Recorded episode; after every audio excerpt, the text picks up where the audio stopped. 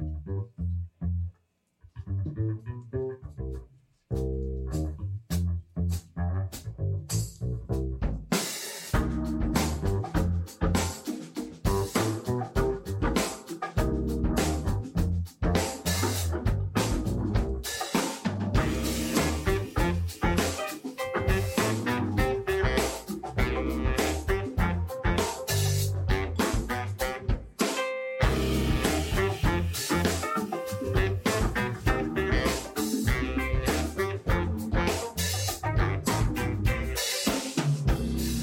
Welcome, welcome, welcome to the Sport of Kings podcast.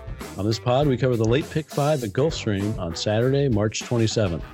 This is show number 113, March 26th, 2021. I'm Scott Carson, founder of Sport of Kings, and I'm joined by my co host, Hall of Fame handicapper, Chris Larmey. Chris, do you have Florida Derby fever?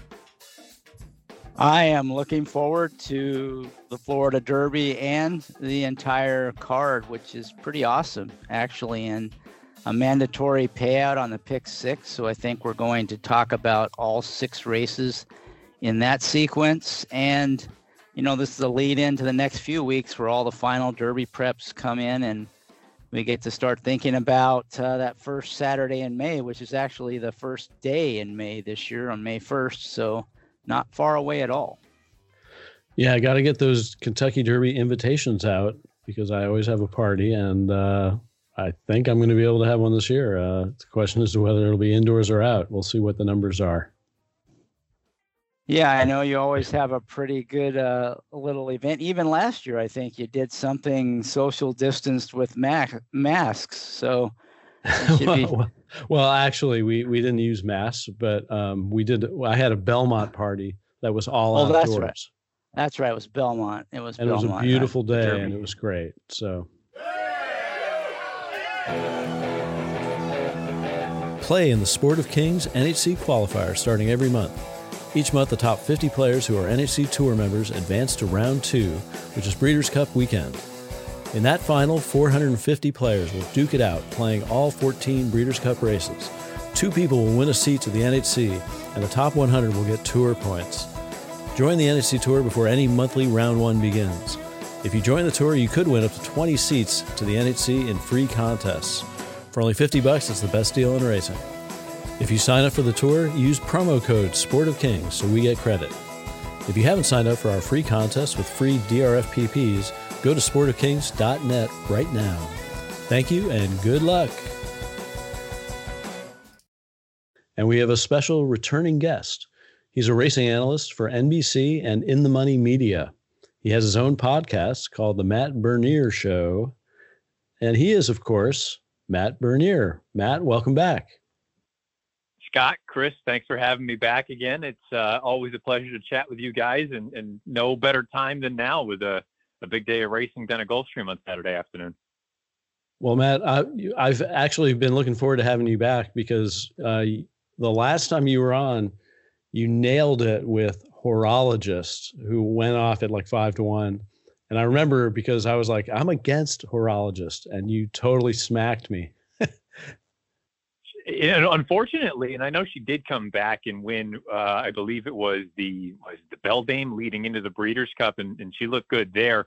You know, she, in all actuality and reality, she's probably just kind of a Monmouth horse for course. I think she is talented, but um, maybe she's not quite as good as I want her to be, but uh, you know, it, it's always nice, and you guys know it. When everything lines up, it's nice when you know take advantage of it when it happens because there are many times when it doesn't happen. yeah, well, when when you want to play horologist when the time is right. Well, yeah, exactly. horologist, like a, a horologist is like a clockmaker, right? Or a, right? Yeah. Right. Oh, Sorry, I had to. Slip thank, in, thank you for thank you for saying that, Chris, because I meant to look up horologist because I'd forgotten what it meant, and uh, you gave me the clue, so I didn't need to look it up. And Matt, before we get started, uh, just one one one question for you, which I don't know if we asked you this last time, but I'll ask you again this time. What do you use for your handicapping uh, these days? What are you? What's your tool? What is your tool of choice? Uh, so I'm kind of I would say probably 60 40 from a figure standpoint. I'll use Timeform US's figures compared to the Beyers. Um, I kind of use the two in conjunction, DRF's formulator product along with Timeform US. Um, in the past, I've used a, a program like HTR, which uh, I really do think there's tremendous value and, and it, it's a tool that once you know all the nuts and bolts, I think it really is something spectacular. So those are the three. Again, I haven't used HTR in a little while, but for the most part, on a day-to-day basis, it's it's a blend of Timeform US and, and uh, DRF's formulator product. And from a figure standpoint, it's probably, like I said, 60-40, kind of 65-35, leaning on the uh, Timeform US figs. Okay. Did you have any questions for Matt, Chris? Well, just a follow on. So, what? Why do you lean a little more on the time for form U.S. figs versus the Beyer? Well, and the interesting thing there, Chris, for me anyway, personally, I know you know folks who are familiar with Timeform US. You have the the pace adjusted figure sort of on the far right side, but then you have just sort of the what I call the raw figure. Uh, and I know it's not truly a raw figure when we're talking about speed figures because that it's a different animal. But the idea is it's the figure that is not adjusted for the pace situation. I just you know, for whatever reason, as more and more time has gone by, I tend to think that those numbers more often than not end up being truly indicative of the performance. And maybe I recognize speed figure making. There, there is an element of subjectivity, especially when something seems dramatically off or, or you know, certain races on a certain card don't seem to line up perfectly. I think back to a few weeks ago with the Kilroe Mile, and there was a race a, a few races prior at Santa Anita at a mile where the, the horse I can't remember the name of the horse, but went right Whis- front. Whisper not that. Yeah, I had a little Okay, debate Whisper. with Craig Milkowski about those figures. Yeah, Whisper not was the horse. And yeah, and the horse, I believe it was something like if you just wanted to use the the, the length for every fifth of a second. I mean, the, the the horse ran effectively six or seven lengths faster than the Group One or the Grade One group did a few races later. And I recognize again from a subjectivity standpoint, you there are those moments where you have to look at it and say, well, how likely is it that this horse who had struggled to get through the I don't know if it was an N1X or an N2X level race ran so much faster than a relatively consistent group of grade one horses. So I, I get there is an element of that, but I feel like for the most part, the Timeform US figs, they kind of just stick to whatever the number is with certain exceptions like the one we just alluded to. So that's why I tend to lean a little bit more there. That's not to say that I don't believe or agree with the Beyer speed figures, but I think everybody, you know, you find your own little niche and what you like and what you believe in a little bit more so than others, and, and you kind of work with that going forward. yeah, so it just sounds like you like that where they blend the pace and they can adjust figures up and down depending on extreme pace scenarios, and that gives you some insight you don't get from Beyer. Well, and, and I, I personally, I try not to look at the pace adjusted number. I, I'm more interested in looking to see sort of, you know, Timeform US will color code the, the fractional pieces, red meaning it was a fast pace, blue meaning it was a slow pace. And if there's no color sort of key in there, it's just sort of a, a neutral pace, if you will. I kind of like to just look at that, but then try to factor in my own opinion where, sure, the pace may have been on the fast side, but let's say it was a day where it didn't hurt to be forwardly placed. You know, while the the pace adjusted number for Timeform US may reflect something that would suggest the race was a little bit better, I'm going to look at it and say, well, the the speed nature of the track may have sort of mitigated that a little bit. Where, sure, you went a little bit quicker to the half, but at the same time, it's kind of where you wanted to be. So, do you really gain that much?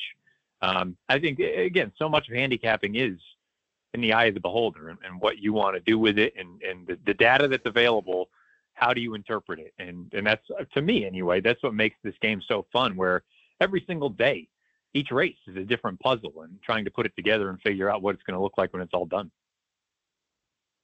Yeah, definitely. I talk about as as you you combine data with context, and that's how you get information, and you need both. So I totally agree.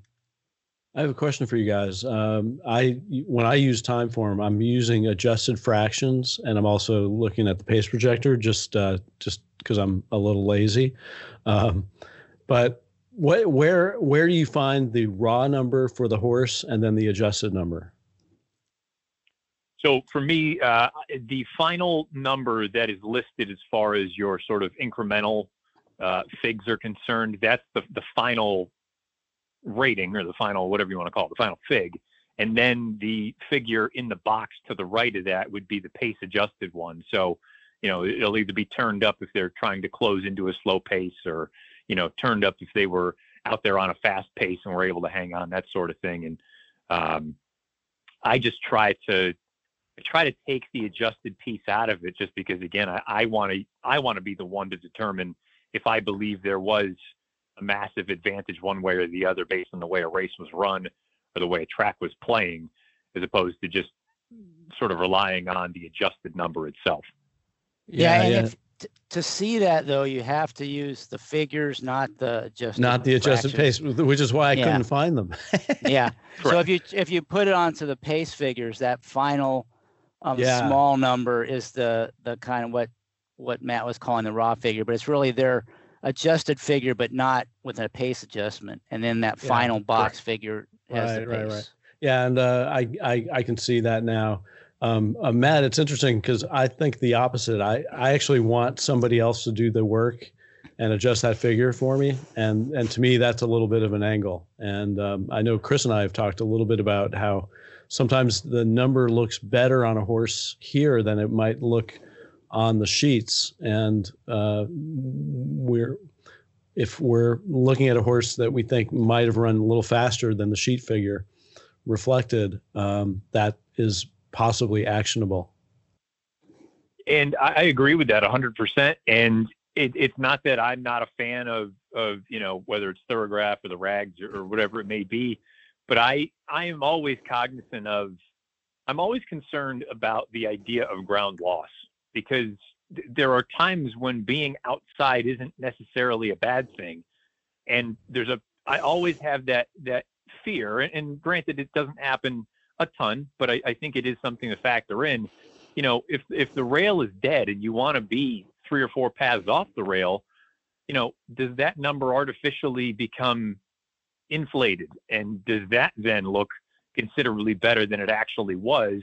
Whereas a speed figure, just a, a, a straightforward speed figure, whether you include the pace or not, it is what it is. It, it, it based on you know par levels and things like that. So I, am certainly not saying don't use any of these other products because I, I, I love the Thorograph product. I've used it in the past, but it's just still one of those things that I'm always I always keep in the back of my mind that sometimes being outside isn't a terrible thing, despite the fact that you're you know technically traveling uh, a further distance than the horses down on the inside would be. Yeah, many many ways to read the data, and uh, it's uh, every way is valid. Uh, hopefully, after processing all this uh, information, we cash. exactly. So let's try to cash today. Let's do the late pick five. We're going to do the late pick five at Gulfstream, but it's also a force out for the twenty cent pick six carryover. And uh, assuming nothing happens today, Friday so we will actually cover the ninth race, the first leg, but we didn't spend as much time on that one. So we're just gonna we're gonna do that as sort of an extra at the end of the se- the end of the pick five sequence. And we will start with the tenth race. It's the Pan Am Stakes. It's a mile and a half on turf, purse of two hundred thousand for four year olds and up. And Matt, let's have you get us started you know, I, I respect the, you know, the, the air quotes class horses in here. I, I respect Sadler's Joy. I respect Cross Border.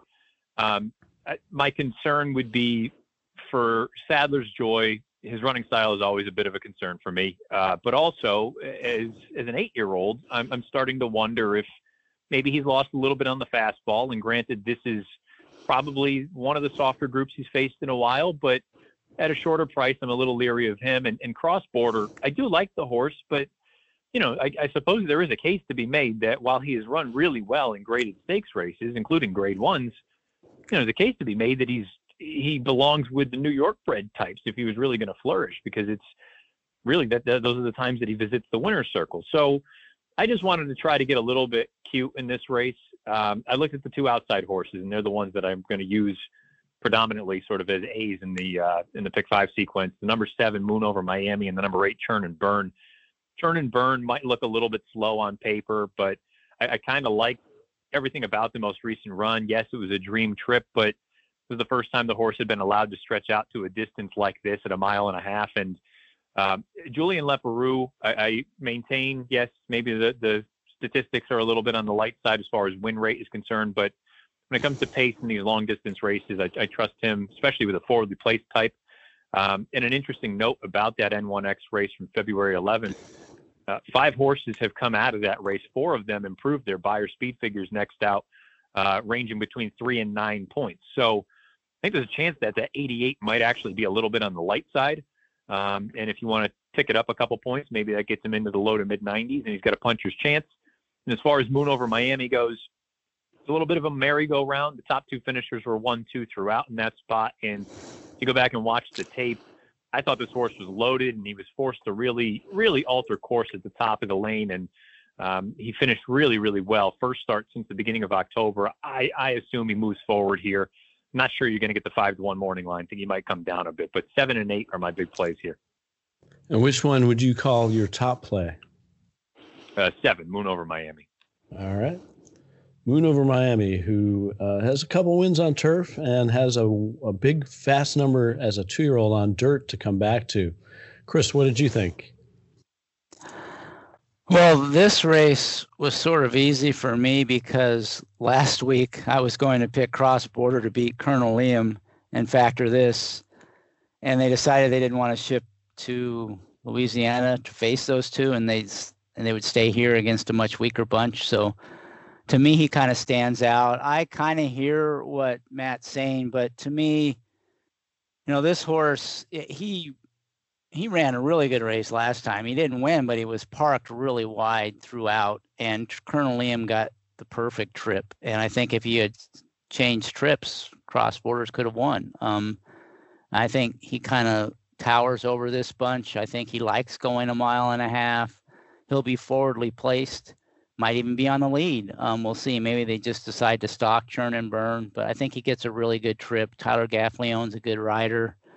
Uh, Sadler's Joy, I have a lot of respect for. He's beaten cross border several times, but you know, I, I, we've talked a little bit about the life cycle of a thoroughbred, and um, eight years old when they start to tail off. Typically, um, the turf router sometimes can last a little longer, but if you look at his form. You know, three of his last four races have probably been the, worst races of his life. So uh, he may still have another good race in here and certainly could win this race, but I think he's tailing off a bit. He's probably the, the threat to cross border, but I don't think the pace will be advantageous to him.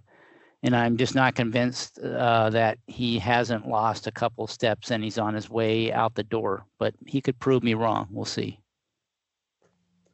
Okay, well, um, happy to report that I'm using all three of yours, but I'm going to pick a, a different horse on top. I'm actually uh, sort of I'm in agreement with Matt on Churn and Burn. He's my top pick, and you know I I totally respect cross border, but he is carrying a little extra weight, and he also has not won. He still hasn't pulled it off. He has not won at a mile and a half, even though he's run second twice. Um, but I, I do think he's uh, a necessary use. Anyway, Churn Burn, his last race was his best race ever, and it was going the distance. And he's got like, he's got a real pace advantage. I mean, the, they're all they're all like plotters. Uh, cross border might get up there to take the lead.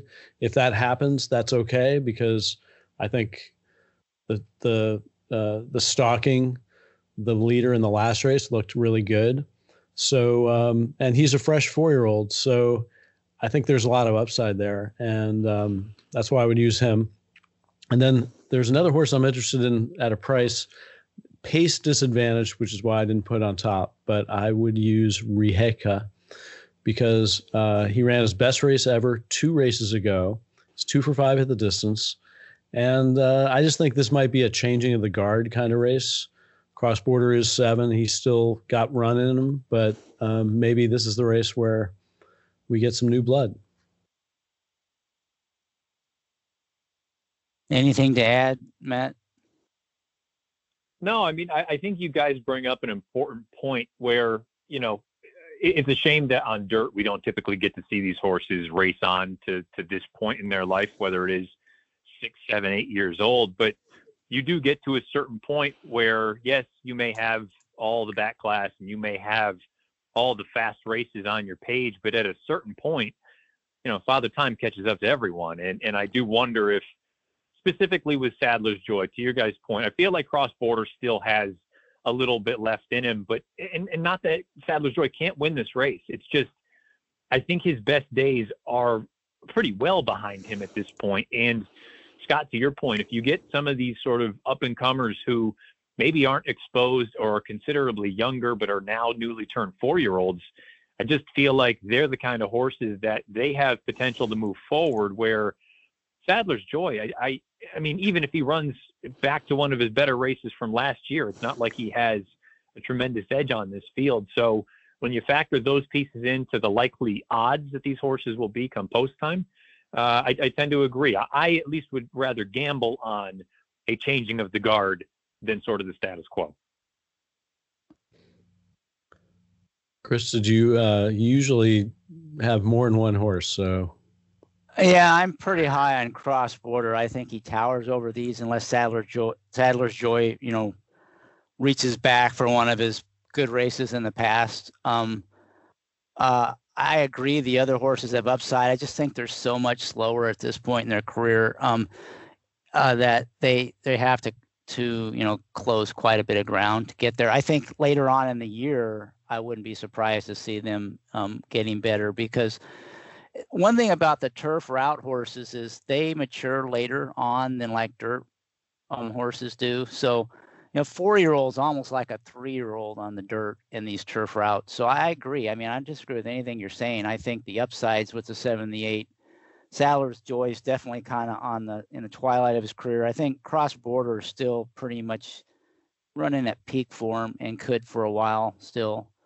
Um, and I just think he's so much better at this point that it's going to be hard for the younger horses to close that gap. But I could be wrong. I mean, uh, that's kind of how I, I see the race. And I think probably the the biggest threat to cross border if Sadler's Joy doesn't um, reach back and run well is the other maker horse, the two horse Temple. Um, and he's solid. He got has a good post and a good rider. So and I just think maybe we're not ready to change, have the changing of the guard yet. Um, maybe in six months, six months away, maybe. So well, I am. Just... I'm officially five deep in this race, and it's okay. I'm getting skinny later, but um, I also am using Temple and Moon over Miami. So um, it looks like we're at least in somewhat some agreement that we, yeah, um, you know, at least I agree with every pick that all of us made. yeah, I think uh, in general, you know, philosophically, it's just I think right now, uh, cross borders is just I, I think there's a bigger gap between him and the the younger um, improving ones than the two of you do. That's all. I think that's the only real difference. Yeah, and it should be noted the cross border had a really nice bullet, uh, five furlong work, the best one that shows uh, in a long time uh, on his uh, resume. So We'll move on to the 11th race. It's the Cutler Bay Stakes, a mile on turf, purse of 100000 for three year olds. And Chris, what did you think? This one's a really tough race, I think. Um, it's it looks really wide open. This is the spread race for me in this sequence. Uh, the horse I landed on probably as a potential win play, and not because I think it's a lot better than the rest, but maybe a, a, a tad, and that's the four Lucky Law. Um, his only turf route, he won pretty impressively. He had trouble in his debut sprinting. He still ran well, um, didn't win. And they thought enough of him, him to do what you know you see often with these young three-year-olds that run well on the turf. Um, let's try him on the dirt just to see. You know, we might have a Derby horse. Um, it didn't work. He he didn't he didn't run poorly, but uh, you know, he's bred for the turf, top and bottom. There's nothing in his pedigree that would say he he'd like the dirt. So I just would toss that race, even though it wasn't really that bad. Now they've got him back on the turf, routing where he belongs. Um, he gets a good rider switch from to Gaffalione, and um, has a good post. has tactical speed. You know, I, I think he has as good a chance as any. So if you got the six to one, that that's probably not a bad price. I don't think he stands out by any means in here, but uh, to me, he looked like the value. Lucky Law in his first race, he was actually against a speed flow, uh, at, at, least according to the racingflow.com numbers. Matt, what did you think? I agree with Chris in that this this to me this might actually be the race I'm most interested in watching to see what happens because I think there is quite a bit of talent in here. Uh, Lucky Law was my second choice for the reasons that Chris laid out. Um, but I just, from a tactical standpoint, and, and really this is the main difference, um, I'm going to give the nod for my sort of top pick to the horse just drawn to the outside. That's the five King of Dreams uh, for Juan Avila's barn. You know, they tried the Tampa Bay Derby in very similar fashion to sort of the, the profile of King Guillermo from last year, where, you know, he won impressively on grass and then they, they took a shot on the dirt and he won the Tampa Bay Derby at a million to one. They tried to do it again here with this horse. It didn't work out, but I, I was really impressed with the the first and only turf start, two back. I understand he was able to get out there, and maybe the fractions at, at face value don't look all that fast, but the way that he was able to extend at the top of the lane, I, I thought it was really encouraging. The third place finisher in that race was the next out winner with a 76 Beyer. Uh, the runner up earned a 75. So basically, uh, the way I the way I look at sort of races as far as form goes, it's not even so much our horses winners or, or how do they necessarily finishing that next start. It's more about what kind of figures are they earning. And for them to earn those mid to high 70 numbers, to me, it confirms that the 78 Beyer that the uh, Beyer Associates awarded him for that race was accurate. He earned a 100 Timeform US rating. Um, and I think based on the way the race looks from a pace standpoint, with the exception of what makes Sammy run, the number three horse who's putting blinkers on, I, I don't know that there's a ton of gas in here and and whether he ends up tracking the three or goes right to the front, um, I would take nine to two in a heartbeat on King of Dreams to five. Okay, Lucky Law and King of Dreams. I'm using both. I actually did land on Lucky Law for the reasons Chris stated. Uh, the only thing I'll add, because um, well, I, I, I will agree, Chris, that he won his first turf route easily. And, and one thing that I noticed is he seemed to have push button speed. Uh, it looked like he could go any way that Johnny V wanted him to go. I'm not sure why he's not riding the horse because uh, I don't think he has a mount in the race. So it's that's a little peculiar, but uh, it might have been because he was committed to some other horse that ended up not being entered. Um, but I just I like the way he won it, and uh, he also has a 57-2 work on turf since then, and I think he just might be ready to deliver today. So uh, so I'm I'm gonna I'm gonna stick with Lucky Law. Uh, agree with Chris on Lucky Law. I do have like five other horses that I'm going to use, including King of Dreams, but I'll, I'll let you guys. Uh, we'll do a roundtable before I mention those. Okay, yeah, I I think there's quite a few you need to include in here. I the one other that I would definitely include, and sort of for the reasons that Matt stated on King of Dreams, I think the seven horse It Can Be Done might be the horse that could go out and wire this field. I think they might get aggressive with that horse. Castellano likes to be aggressive. And that horse's only turf route on a firm track was a galloping win and uh, it, it followed that one up with uh, attempt against a, a, good field in the at Belmont on a yielding course, and kind of was against the flow and lost there. And then it came back with a nice comeback race last time sprinting, uh, where it came from off the pace and finished up strong. And now it stretches back out. And the last time, uh, you know, it stretched out on a firm course, it it opened up a big lead and just ran them off their feet. I think that'll be the strategy in here. And um, if uh, King of Dreams can't keep up or they don't try to go with him, I think the that it can be done might pull off a shocker at a big price. It could be done. Uh, you know, it, yeah, it, it, can be done, and and and meaning. You know, the other stretch out sprint here. They both come out of that February 24th race. I thought they both ran really well that day.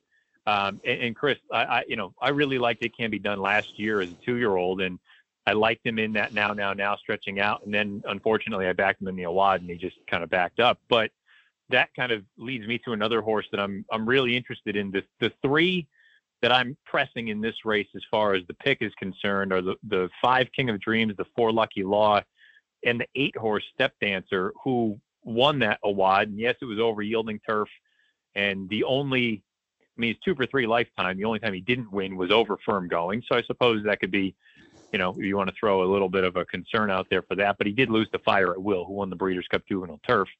Um, I, I just I find this to be a fascinating horse simply because he ran almost as fast as any of these horses have run thus far, and he did that as a two-year-old in October.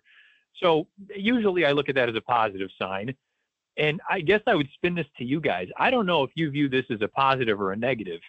He hasn't missed any time as far as his workouts go, but he's been working out for two months and I, I recognize maybe you want to just work him into fitness and, and maybe he's going to be ready to go. But I don't know. I, I, I get to a certain point and I look at it and say, were there no races at all that you could have brought him back in between the, when you got him back onto the track and, and now, or, you know, I, I don't know. I, am usually torn with that sort of thing. When I see a, a string of, let's call it 10, yeah, 10 works since the middle of January, that to me, we're getting almost to a point of diminishing return, aren't we?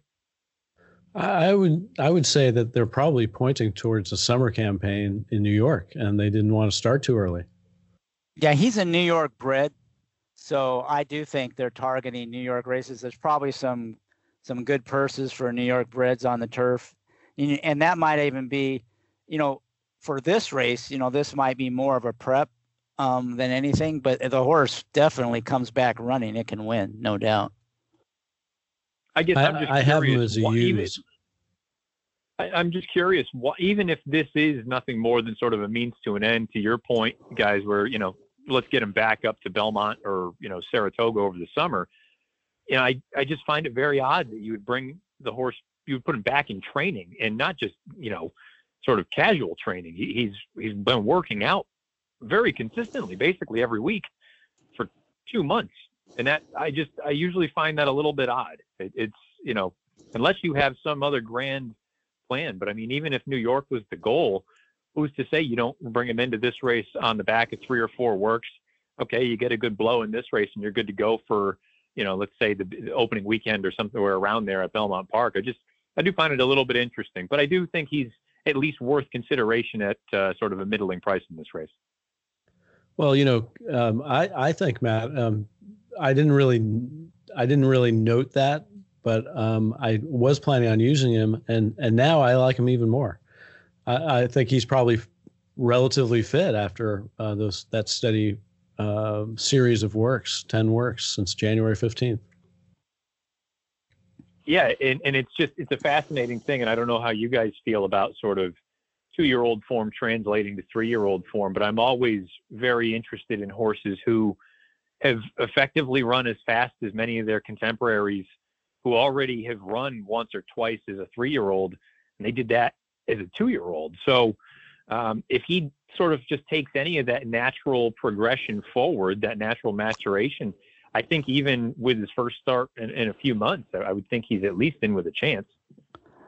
Yeah, I absolutely agree with that thinking. It's just the only thing about him is that figure was earned on a yielding course, and I just don't trust, especially in the fall, you know, figures on yielding courses is with two year olds. I mean, they're just so hard to make. Um, it's not like if it was an 83 on a firm turf at Keeneland or something, I would be a lot more um, inclined to project off of that going forward.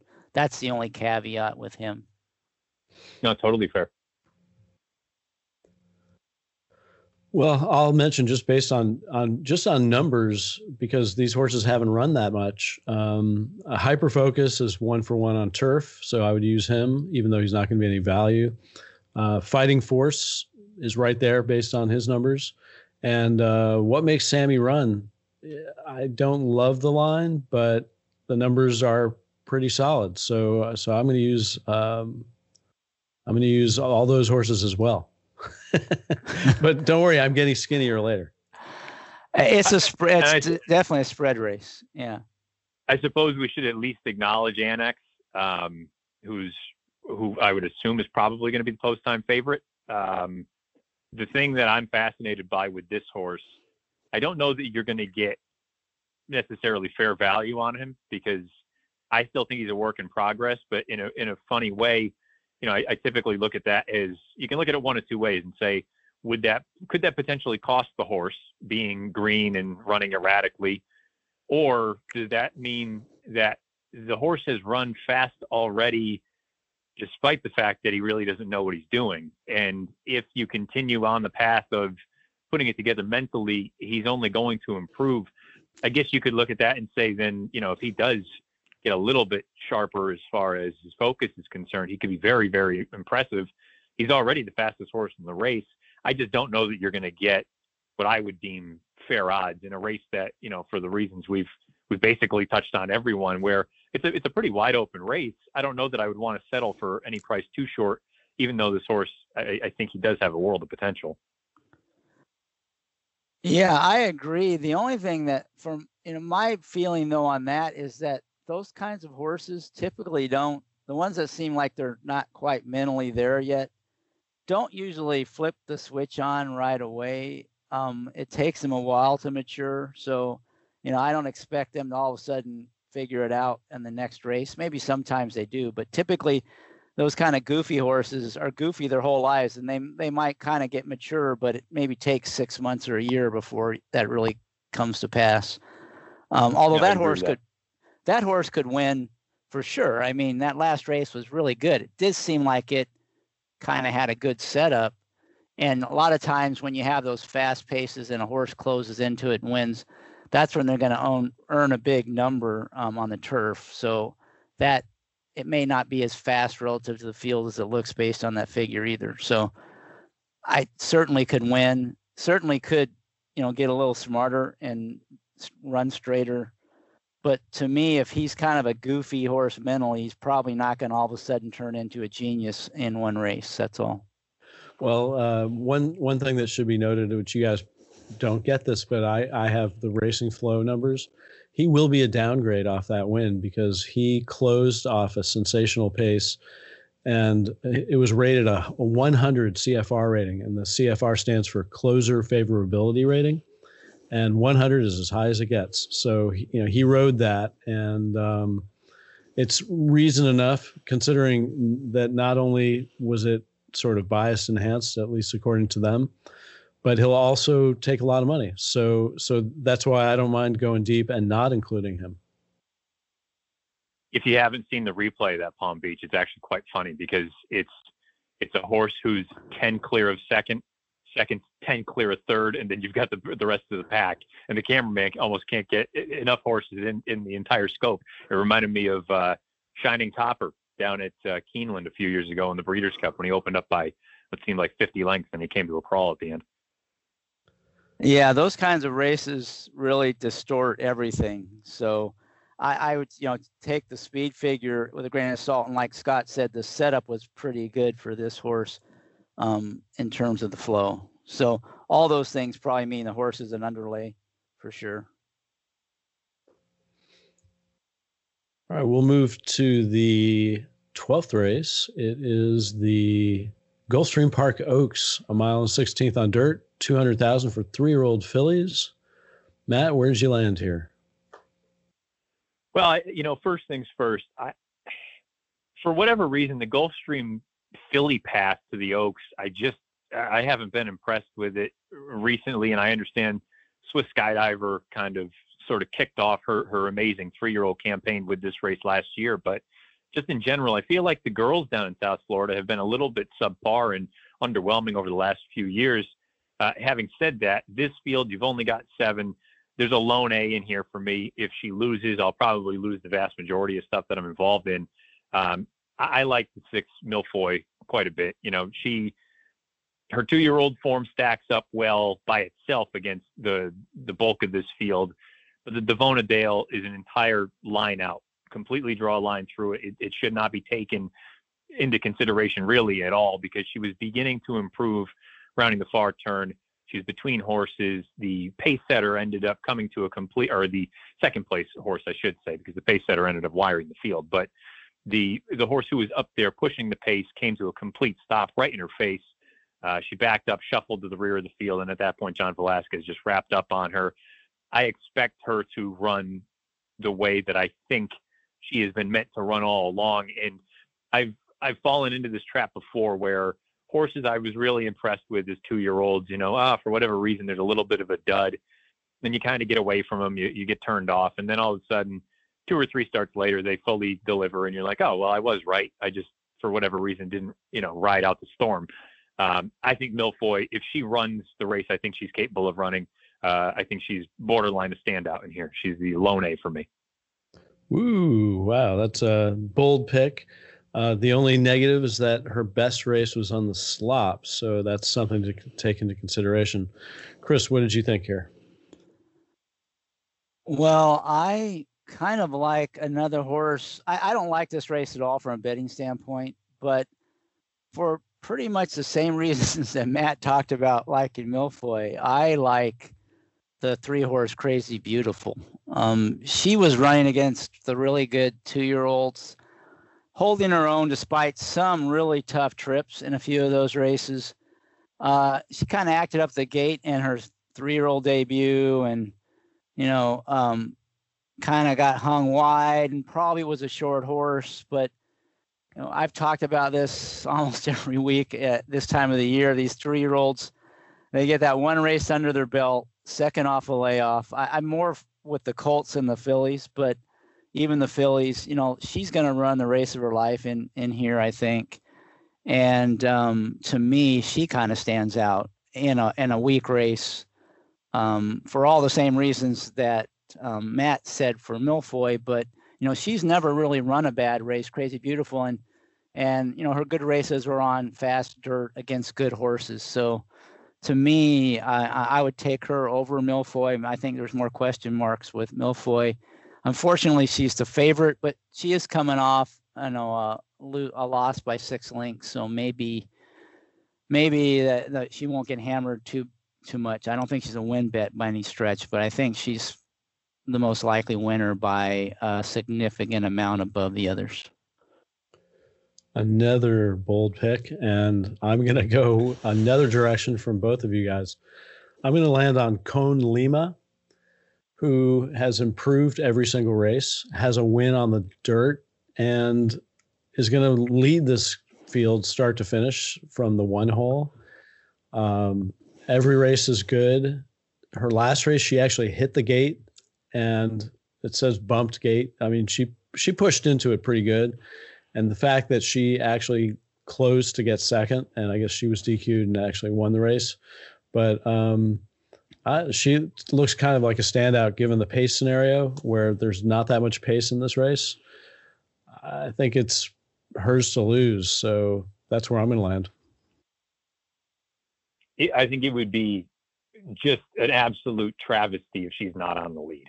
Uh, I mean, you you have you have one way to go, and it, it's not that I think she's an absolute burner or speedball, but if if she for whatever reason isn't on the lead, uh, and, and, it's by design, then I, I, I don't. I, I, apologize to anyone, Scott, you, and, and, anybody else who would be backing her because the, the way you draw this up, she goes right to the front from the inside, and she takes a suspect field gate to wire. I think it makes perfect sense. And if she doesn't end up going, you know, that, that those are the instances where you start pulling your hair out, going, "What are we doing here?" Yeah, well, hopefully she won't, you know, bump into the gate again like she did the last race. So, are you are you insinuating, Matt, that IRAD might try to rate Con Lima? Is that your fear here?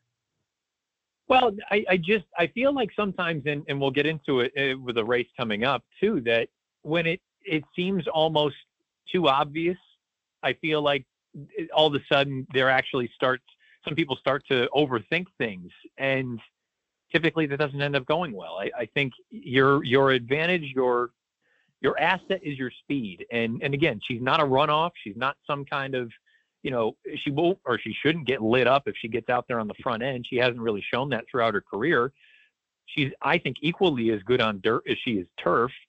She's never been out of the exacta in eight starts. Um, I, I just especially when you do look at it and you say, who who else is going to go? I mean, I, Roman's filly drawn just to the outside. I get it. She broke her maiden in gate to wire fashion most recently, but based on Timeform US, that was with a glacial pace signed on. So, you know, I, I just think this is one of those things where set it and forget it. Don't overthink it. Go right to the front. And if she's not good enough, she's not good enough. But at least find out with her using her her greatest asset, her speed.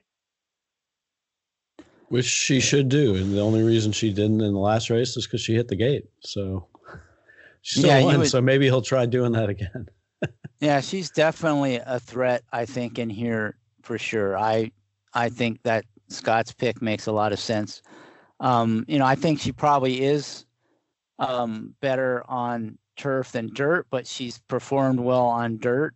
Um, and I think another reason why you want to go to the lead is just avoid any kickback, right? If you're in front, you don't have to take any dirt. So it just, I agree that you expect to see her on the lead, and it would be a little disappointing for those who play her if she's not.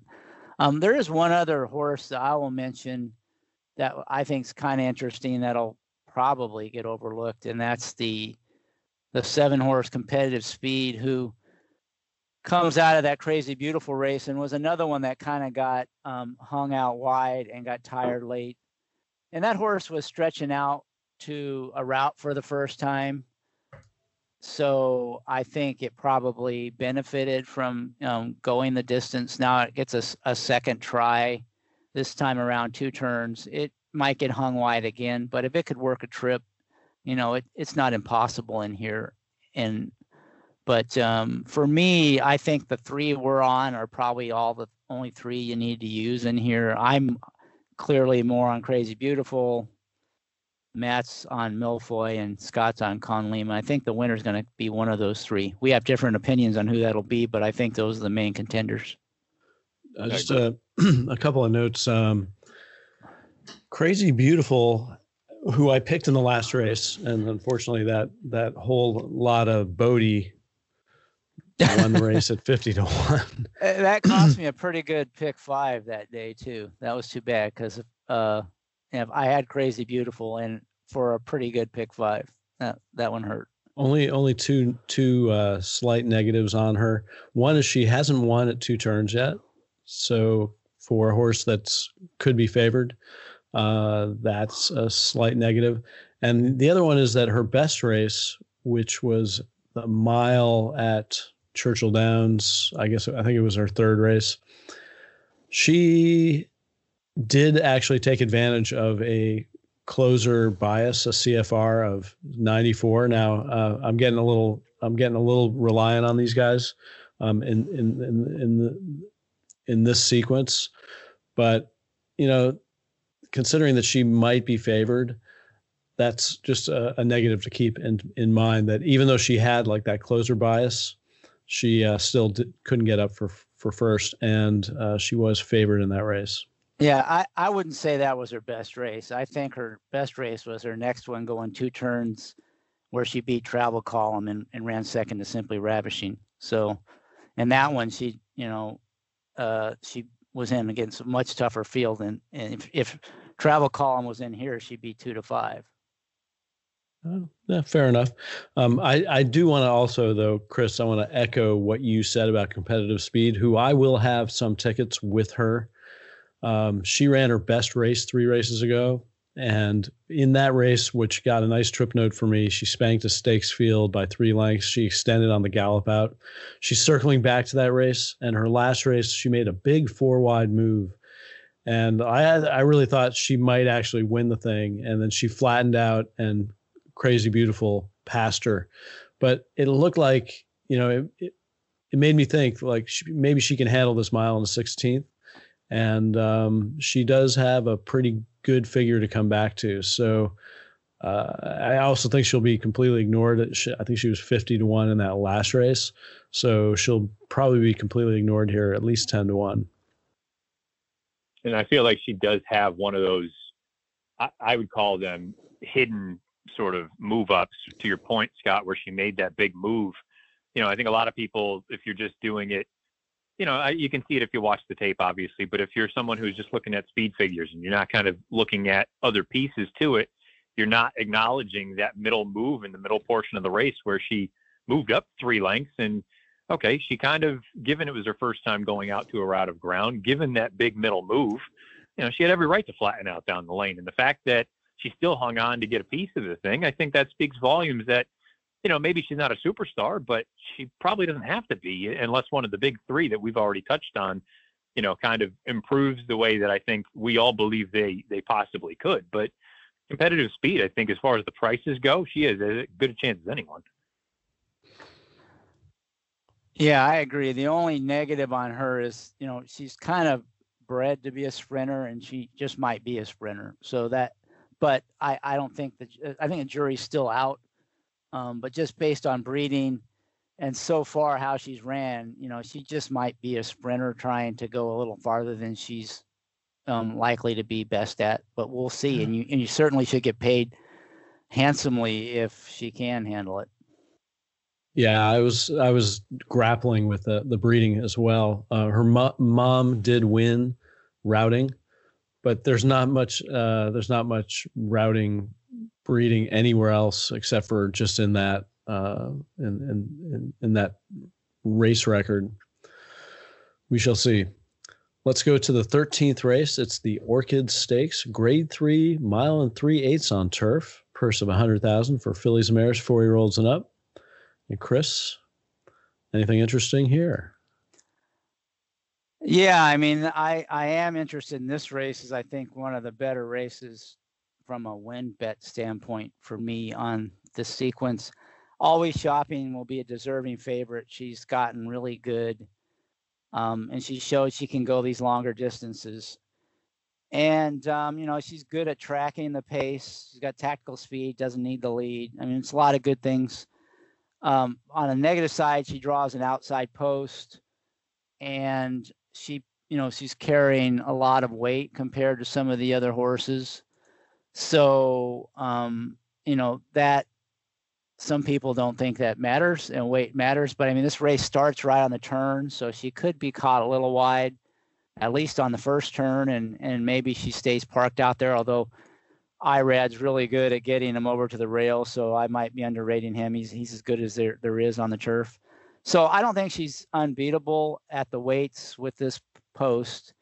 And you know, in these long races, once they get to a mile and a quarter or longer, I really like to look at horses that are bred um, to get that distance and have shown that they, you know, probably prefer that distance.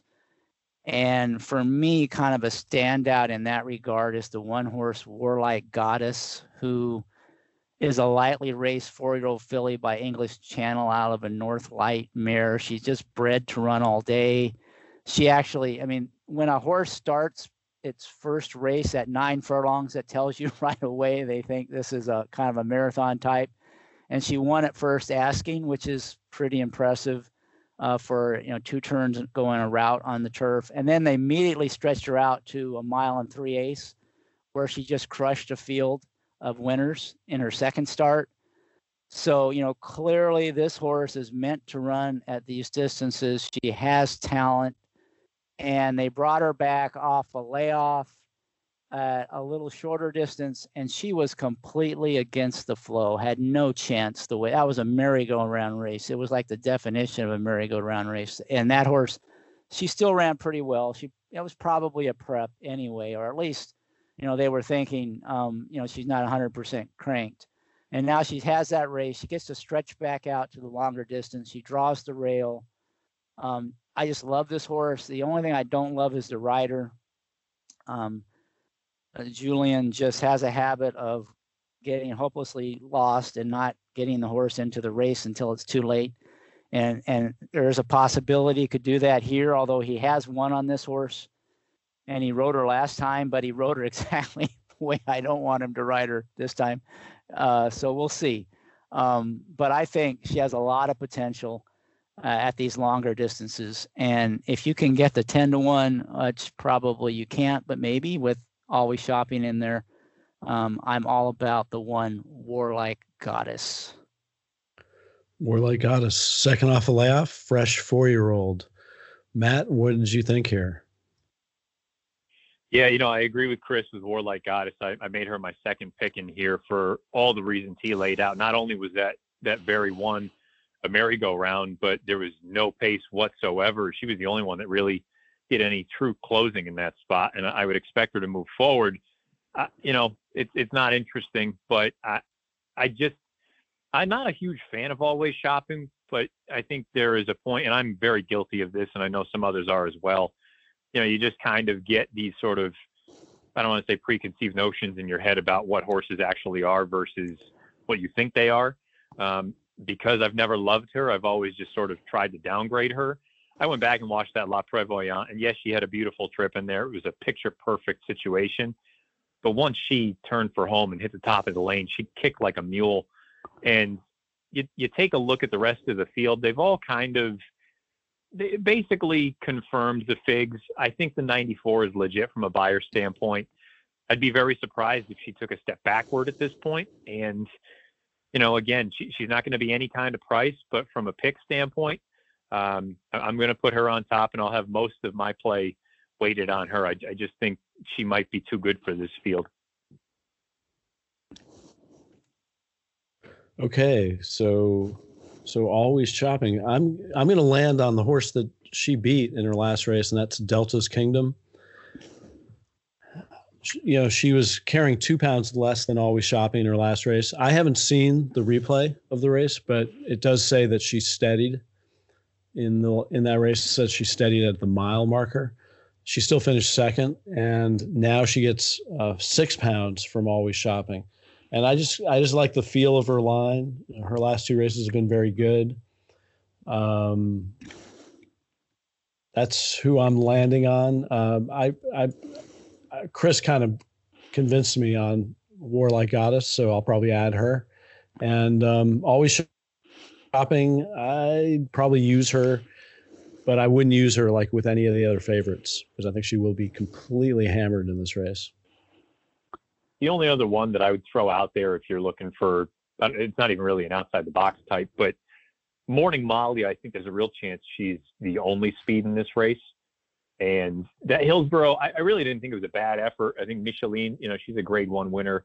Um, the, the field itself outside of her may not have been spectacular, but I thought all things considered that Hillsborough wasn't a bad effort. And, and if Jose can get out to the front and just sort of back things down, you know, maybe there's a chance that she can wire the field at, at something close to that eight to one morning line. I don't think she's a likely winner, but if you're looking to try to get a little bit creative, uh, she's really the only other one that that was mildly intriguing to me. Yeah, just a couple of points I'll make. We we had the discussion at the start of the day about um, Timeform U.S. figs and and Beyers and how sometimes they vary. Well, this is an interesting race in that Timeform does account for pace and they'll actually bump horses up if they're um, closing fast into a slow pace, and which is like what Warlike Goddess did in her last race. I don't know what the race flow upgrade is on that, but I would guess it was like a zero for closer favorability in that race. And because of that, she actually earned a 116 Timeform US Fig.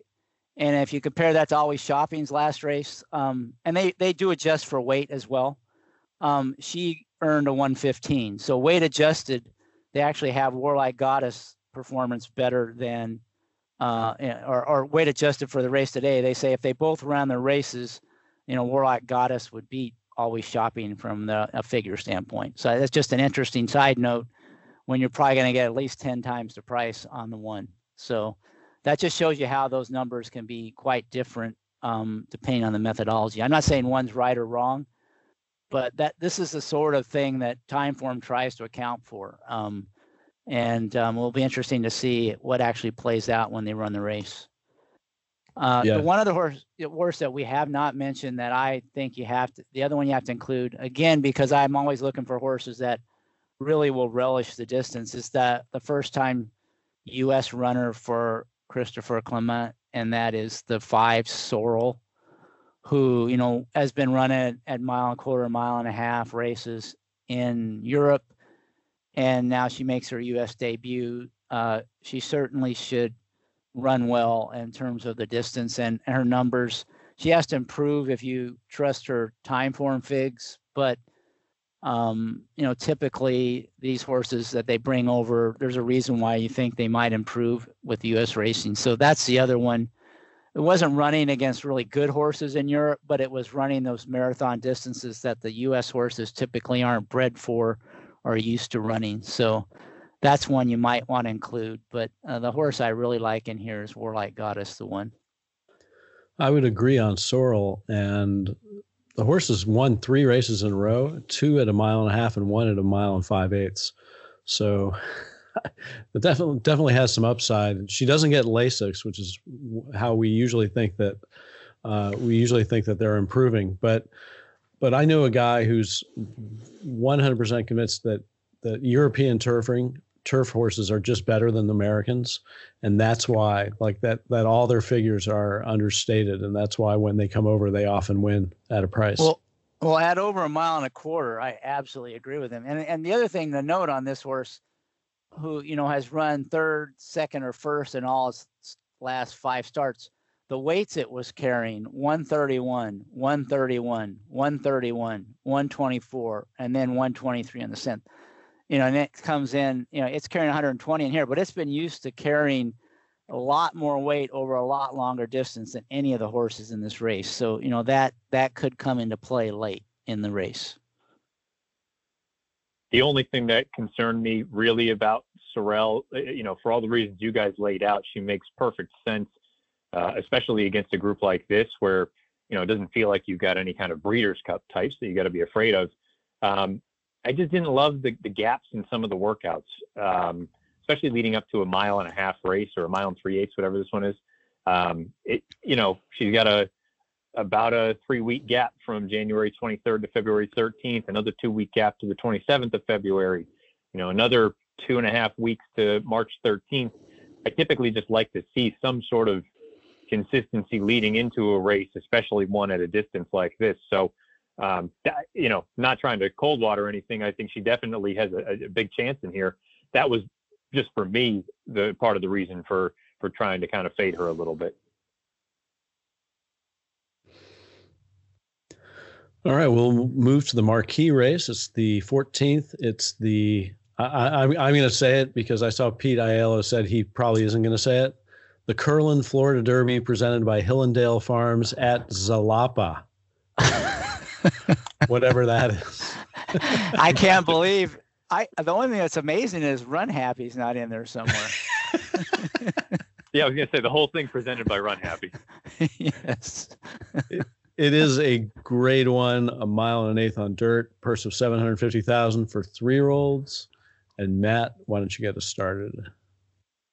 I'm, I'm going to be very curious to hear what you guys have to say. I, I greatest honor. He he deserves to be the favorite. Um, I don't think there's really much arguing with that based on his body of work and what he's accomplished thus far. Um, I like that he has paired up career Beyer tops of 89. I typically think that that precedes a forward move. Um, but to me, I can't get past the fact that this is a horse who's probably going to be around even money, who has two horses in this race that just strictly on Beyer speed figures have run faster than he has to date and he's a closer in a race that it seems like there's not going to be a great deal of pace signed on. I just uh, he may be that good, I, but I don't know. I don't. I couldn't sit here in good faith and say, you know what? I think he's an awesome slam dunk type in a race like this. Because if this was any other race, and I laid out all of those factors for a horse like this, you would say he's a perfect bet against. Um, he could win I, I respect him. Obviously, respect the connections. I'm going to take a shot against him, and maybe this is going to be the sucker horse in the race. But uh, I, I think collaborate has a world of potential, and in a race that it doesn't seem like there's a ton of speed, I think he learned quite a bit in that career debut over that sloppy sealed track. He got away slowly, kind of weaved between horses, and and I don't want to say ran in spots, but uh, to a degree for a first time starter, that didn't bother me. They stretched him out to a one turn mile. He went right to the front, and he looks. I tweeted it a couple days ago. He looks like a moose out there. His ears are up, playing around, and he just put the boots to what you know, for being honest, was a bad field, but he did it the right way. I think he has a, a ton of potential, and and maybe Saturday is going to be too much too soon, but uh, I'm I'm going to go with collaborate for the upset in here to win this race. That's interesting. The the moose, uh, because Tommy Hammer tweeted the flying moose after that race. So you're not the uh, the only one to uh, observe him looking like a moose. I, I, tell you what, go back if you watch that replay, and I don't. Again, it, it, maybe it's relative. Maybe the two horses down the backside that were in closest attendance happened to be on the small side. It it just looks like he reminded me a little bit of, of watching Dortmund all those years ago, where he looked like a Mack truck out there with a bunch of Priuses, and that's kind of what the impression I got with this horse. And um, win, lose, or draw. I'm picking him to win. I'm going to hopefully bet him depending on the price. Um, but I, I'm very, very anxious to see what we get from him tomorrow. Okay, the moose is loose. Chris, what did you think?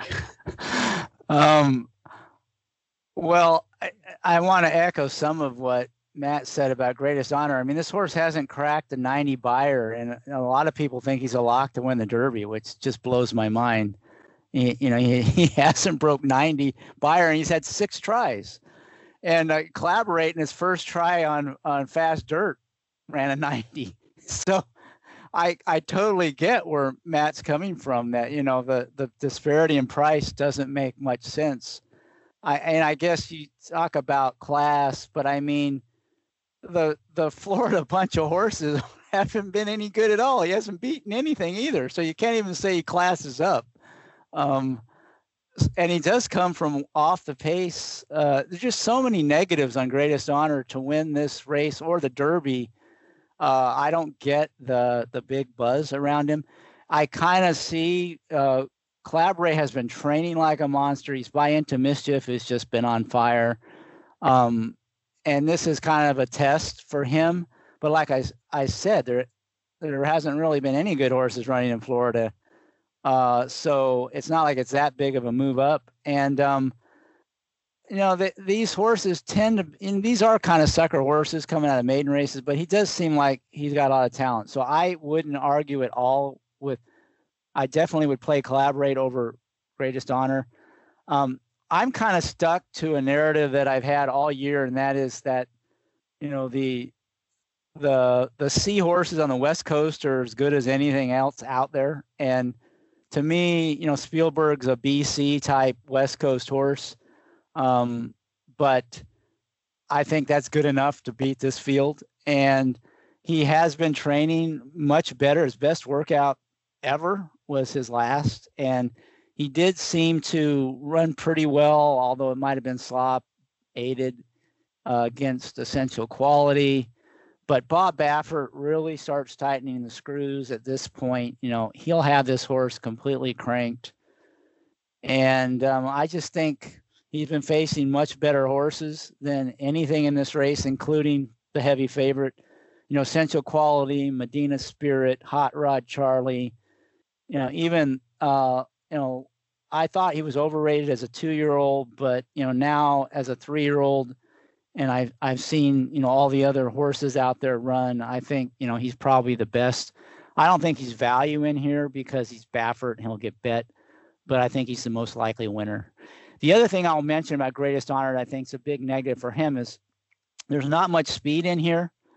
Um, I would expect Collaborate and Spielberg both to kind of go towards the lead. Um, I don't think they'll you know be quarter horsed out, but they'll they'll be aggressive and you know they're going to be cutting right in front of greatest honor. So he's going to have several horses just cutting right across his path um, right out of the gate in a race with a short run of the first turn.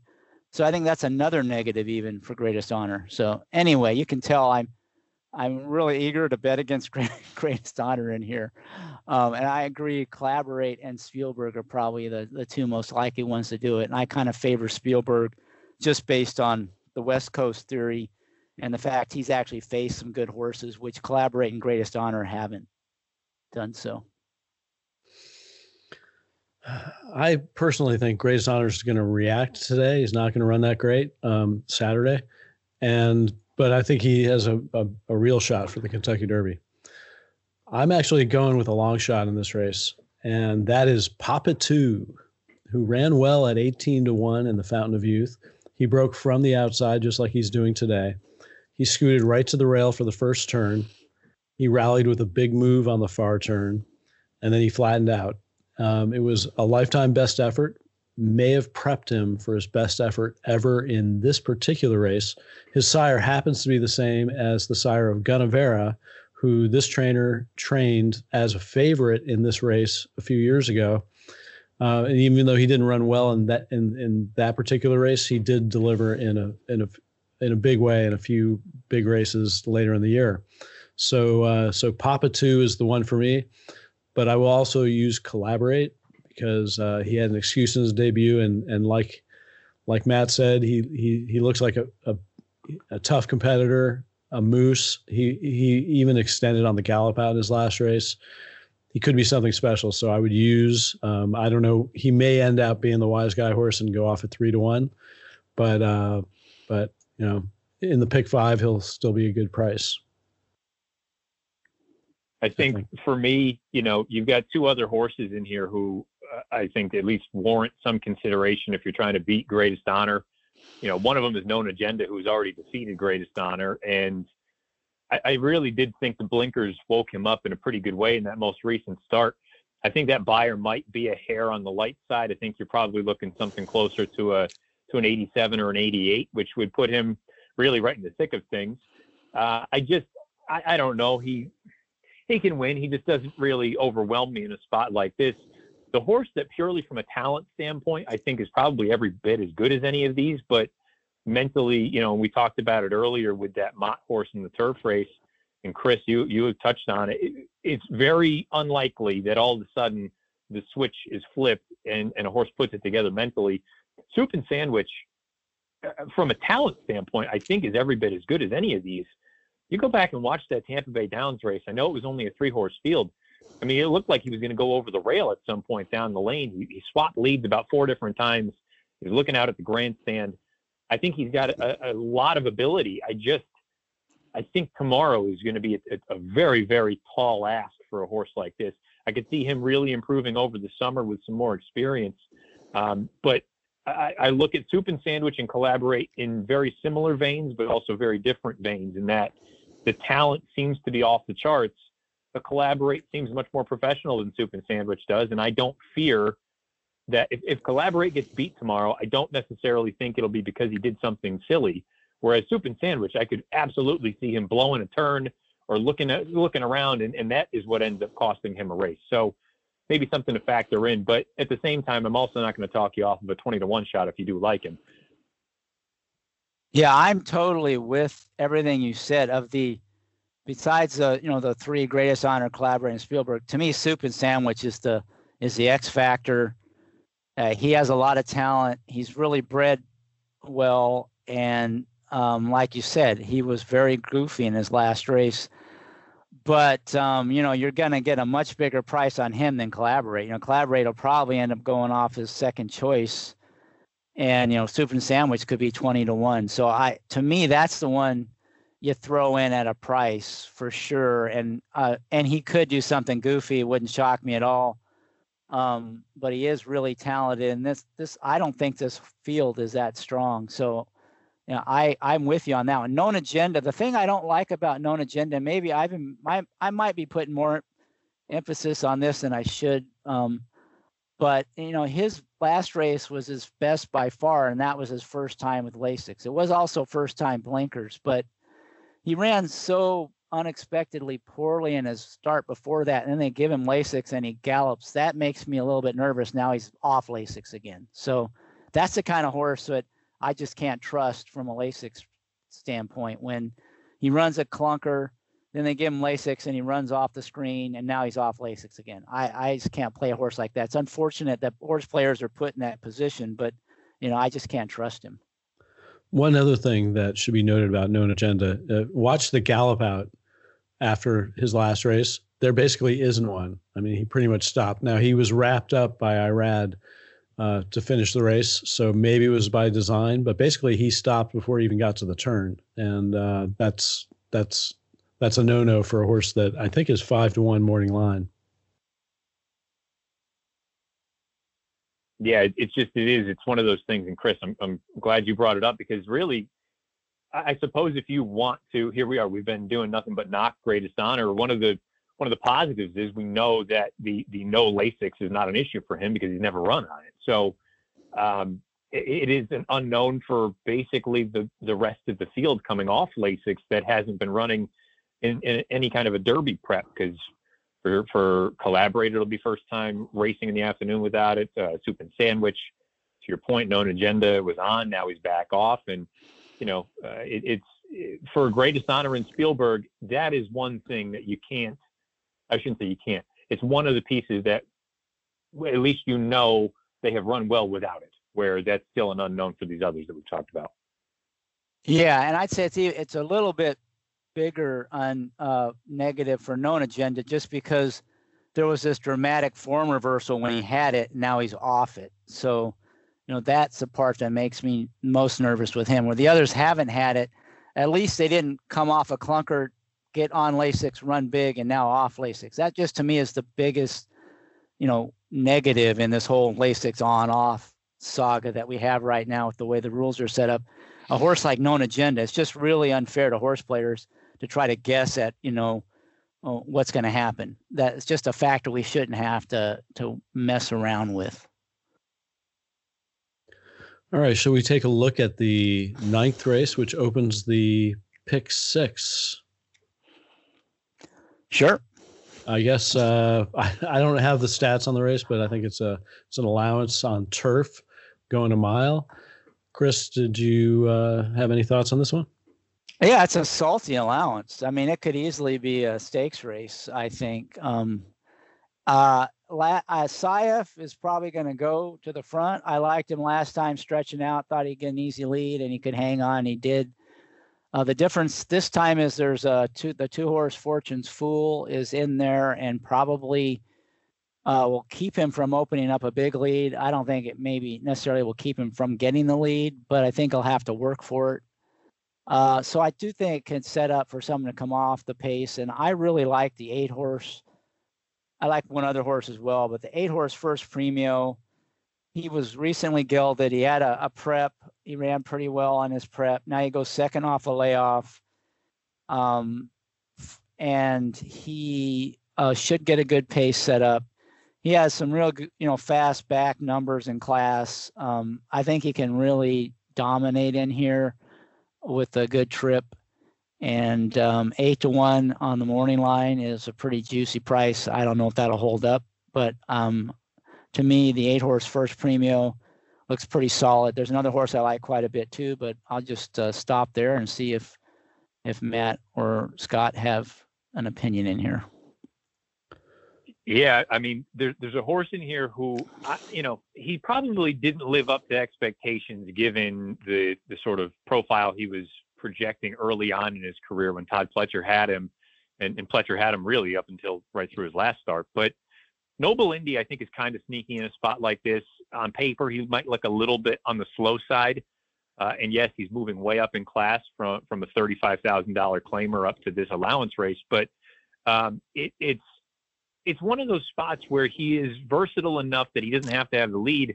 And Chris, I agree with you the way that you laid it out. You know, Saif is a one-way speed horse. He has to go. The problem is now he's got a stretch out sprinter who's going to be keeping him company.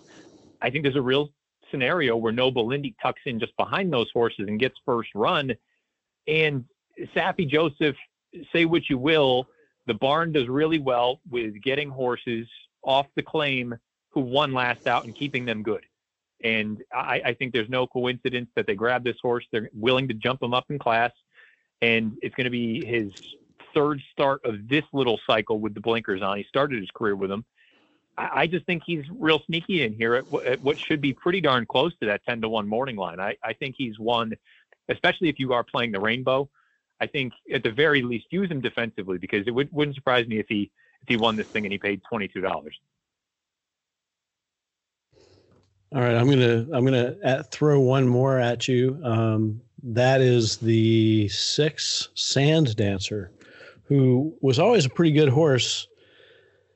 Never really broke through, and um, I think he he ran second at 17 to one last year, but he never actually broke through. And he's been claimed by Brendan Walsh, who's been doing pretty good work at uh, Gulfstream. And I just think that maybe the trainer change is going to wake him up. So so I would use him as a long shot play. And then I also agree with Chris uh, on first premium. I'd use those two. Yeah, that Noble Indy is interesting. You know, off the claim for Saffie. You know, I think, and and like you said, he could.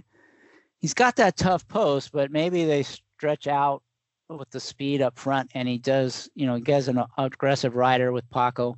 You know, maybe he can get out and over and kind of tuck in in that perfect spot. So that's kind of interesting long shot.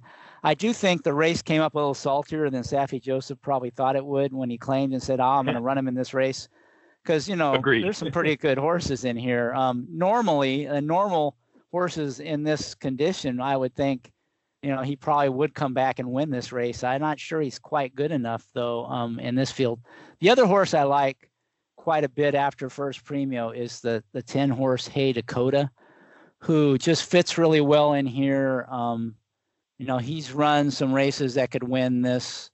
He'll be closing late. Um, uh, you know, a lot like First Premium. I just think First Premium is a little bit better, but you know, Hey Dakota is pretty consistent. He's run well at Gulfstream.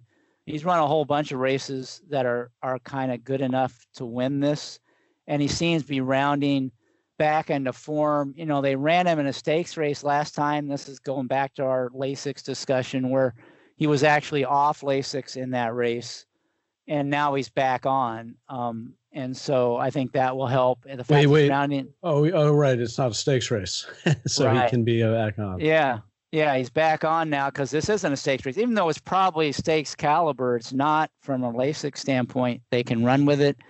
So I think that will help him. So, you know, Hey Dakota, I think could be real tough. And again, he's eight to one on the morning line. So um, I, I, I like this from a betting standpoint. Both those two, the eight and the ten, I think are value if you can get near that morning line price. Yeah, I'm gonna. I, will probably try to use Hey Dakota as well. Uh, he does have a tough post, so that's a factor. But um, but but I certainly like him on the numbers side. Will you guys be playing the pick six? Are you actually going to bet this sequence tomorrow? I'm torn just because I, I, I think the pick five sequence, especially if you have some of those, you know, uh, I don't want to say strong opinions, but you, you have strong convictions, and you know, typically I would I'd rather kind of stray to the idea of you need fewer things to happen in a pick five than you do a pick six. But at the same time, with the pool what it is in the pick six, I mean, in all likelihood, I'll probably punch the pick six ticket, and if something bad happens in the first leg, I'll wheel right back with the pick five. But um, I'm definitely at least playing the pick five, and I'm sure I've talked myself after hearing you guys as well into putting in some kind of a token ticket for the pick six. Chris, yeah. are you going to play it? Yeah, I mean, I uh, it, it's it's a good player's edge bet when they have mandatory payout. Does anyone know what the carryover is right now? Um, I haven't really been it's, following it's, it. It's it's at least a million as of today. Yeah, so, I, I, mean, I think Friday it's like a it's like a million and a quarter today. So you know, for a reduced, you get that reduced takeout. It's hard to pass up. You know, the that low denomination means that you can you know play. Uh, you know, you can even weight tickets if you want to. And and the fact that i like the first leg of the sequence you know i really do like first premio and hey dakota quite a bit in this race. Um you know i certainly be playing it to some extent. I might also play the pick five. Uh, i might just be a little you know i'll play them differently um but you know i, I kind of like the sequence. I mean i think there's some pretty solid horses you can lean on and there's some you know heavily bet favorite like greatest honor who certainly could go down at you know three to five or four to five in here. So um, I like it. I like the sequence. I think it's definitely playable, and it's all you know. All even though this first leg isn't a stakes race, I think it's stakes quality kind of field. So really high quality racing throughout the whole thing. There's no like impossible maiden claimer or a two year old maiden special weight where none of them have ever raced or anything like that you have to worry about. So I like it. Okay, well, um, I think we've covered the pick six pretty well. So we will wrap it up. I'd like to thank our guest, Matt Bernier. Matt, thanks for handicapping with us. Guys, always a pleasure to chop things up with you. Hopefully, we can uh, guide the listeners in, in the right direction for at least a couple of these races. And I'll be very interested to see. You know, again, it feels like we've done nothing but kind of not greatest honor. If if he goes out there and struts his stuff tomorrow, you know, maybe I need to reconsider his chances as far as the Derby goes. But it's always fun this time of year with uh, you know Derby preps and and things like that. I guess tomorrow, including all over the world, internationally Derby preps. So always fun to check, guys. All right. Well, thanks again. And that will conclude show number 113 of the Sport of Kings pod. Good luck in the Gulfstream late pick five, and please enjoy the Brooklyn Boogaloo Blowout. I'll see you on Sport of Kings. Cheers. Giddy up.